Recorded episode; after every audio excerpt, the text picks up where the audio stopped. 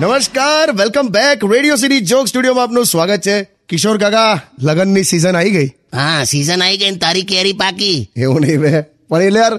છોકરીને ઇમ્પ્રેસ કઈ રીતે કરવાની યાર ના થાય એવું ઇમ્પ્રેસ બિમ્પ્રેસ બધું અત્યારે તો છોકરો સેટલ હોય ઘર ગાડી બંગલો પૈસો નોકરી ફેમિલી બધું બરાબર હોય ને તો પછી કોઈ પણ બાપ પોતાની દીકરીના લગ્ન કરાવે છોકરા સાથે તું તો દહીં જાણે શું કરે છે. હું શાયરી લખું છું ને ઇમ્પ્રેસ કરવા એમ શાયરીથી છોકરીઓ ઇમ્પ્રેસ થતી હશે શું લખ્યું છે જો સાંભળો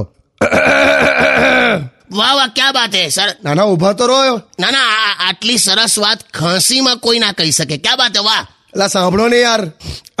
જો તું જો પ્યાર કરે તો વસૂલ કર લેના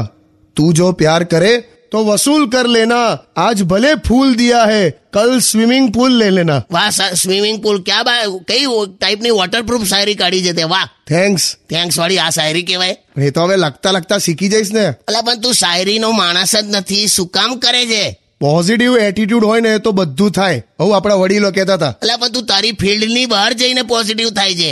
એનું કોઈ રિઝલ્ટ ના મળે ભાઈ દરેક ઘરોડીને એવું જ હોય કે એ મોટી થઈને મગર થઈ જશે ક્લાસ કેવું આ બધું ઉદાહરણ આપો છો? દાવાજી તો પછી કઈ રીતે પ્રપોઝ કરવાનું જો છોકરી પાસે જવાનું અને એને કહેવાનું કે એક્સક્યુઝ મી જો હું નથી ઈચ્છતો કે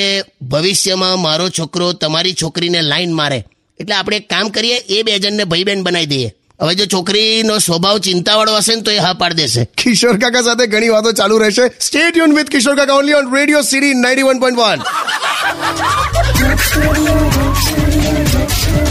Only on Radio